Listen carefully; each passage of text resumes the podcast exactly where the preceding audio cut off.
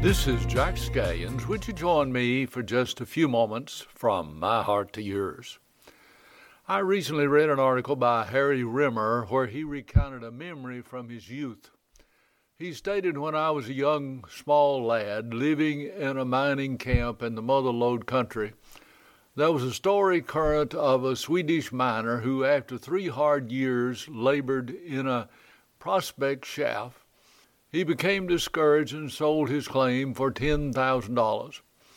He was in the camp celebrating his good fortune when the purchaser came in highly uh, excited and proclaimed the fact that he had dug and blasted just six feet and hit a vein of gold that was fabulously rich. Amid the excitement, the dolorous Swede was heard to exclaim, I will never again sell another claim until I dig just six feet farther. I've often wondered how many people over the age uh, of 50 that I have met whose lives were hurled into disarray simply because they stopped short of victory. The old adage, it is always darkest before the dawn, is true in many, if not most cases. The remarkable thread of similarity that is woven into the lives of great individuals of accomplishment is that they refuse to quit. Florence Chadwick was the first woman to swim across the English Channel both ways. She also swam across the Straits of Gibraltar. Chadwick was 34 years old on July the 4th, 1952, when she attempted to swim the 21 miles across the Catalina channel from the Catalina Island to Palos Verde on the California coast. The ocean that day was ice cold, and the fog was so thick she could barely see the support boats. The tides and the currents were against her. After 15 hours and 55 minutes, she just simply stopped. She could not see the coastline and had no idea where she was. After giving up, she discovered she was less than a mile from the coast.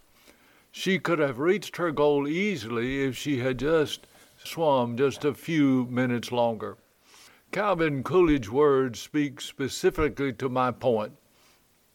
Nothing in the world takes the place of perseverance, he stated. Talent will not. Nothing is more common than unsuccessful people with talent. Genius will not. Unrewarded genius is almost a proverb. Education will not. The world is full of educated failures. Persistence and determination are alone are omnipotent. I've been asked repeatedly how I remained as pastor of the Fairview Baptist Church for 45 years and four months. It certainly was not due to a vast intellect and unlimited talent or ability. Many times over the years there were obstacles and trials and personal and financial needs. So what was what is the answer? Well, I boiled it down to two things. First and foremost was my unwavering belief that it was God who called me and assigned me to not just the ministry, but also this particular ministry. Secondly, I have never lost the belief that God's Word is the answer for every need for time and eternity. I grow weary of low commitment that fractures families and churches and individuals. It seems to me we're living in the midst of a generation of quitters who are raising a generation that will not even try. I often recall the days of my youth growing up on a farm in West Tennessee. My dad plowed the fields with horses and mules, and there were times when, as a small boy, my dad would spread a burlap bag on the back of a plow horse. He'd lift me up, and I would sit holding the hames as he would plow the rows one after another until the field was finished. Perhaps the persistence of my own dad played a part in molding my character. I'd like to think so today. The Apostle Paul remarked to his young son in the faith in 2 Timothy 4 7, I have fought a good fight. I have finished my course. I have kept the faith. Paul did not quit. I am quite aware that the road is often uphill and a fierce determination is needed. Real commitment will surely have times when the only answer is a rabid tenacity. One of my favorite poems is If by Rudyard Kipling. The second section speaks to that need. He, Kipling stated, If you can dream and not make dreams your master, if you can think and not make thoughts your aim, if you can meet with triumph and disaster and treat those two impostors just the same, If you can bear to hear the truth you've spoken, twisted by knaves to make a trap for fools, or watch the things you gave your life to broken, and stoop and build 'em up with worn out tools. Those who quit live lives of regret. They pass on no inspiration to those who follow. Any quest to turn reality into utopia produces a life of instability. We are what we have been becoming every quiet moment leading up to adversity. History reveals great accomplishments by those who refuse to quit. I often think and speak of blind Fanny Crosby, who wrote many beautiful hymns that bless the lives of all of all of us who sing them. The author of Pilgrim's Progress, John Bunyan, imprisoned in Bedford jail when he refused to accept a license to preach.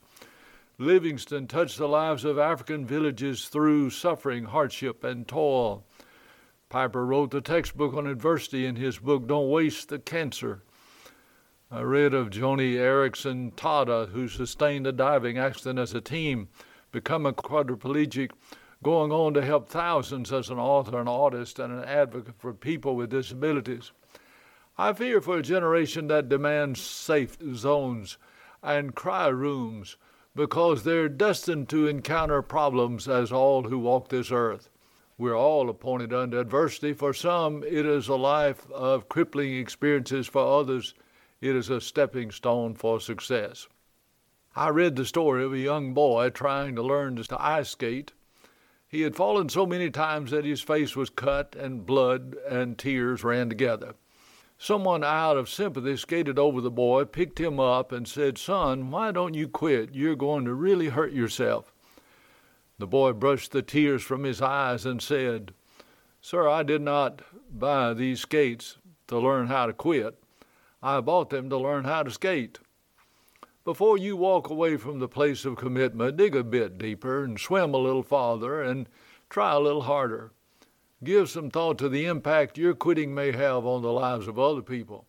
Establish a dynasty that paves the road for those who come after you accept personal responsibility and refuse to shift blame.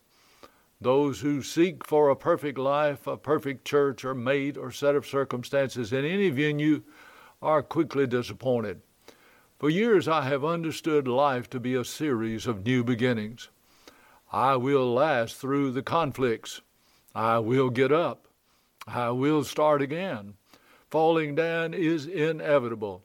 Getting up is optional. Quitting for me has never been a choice. I want to thank you today for listening to just a few moments from my heart to yours.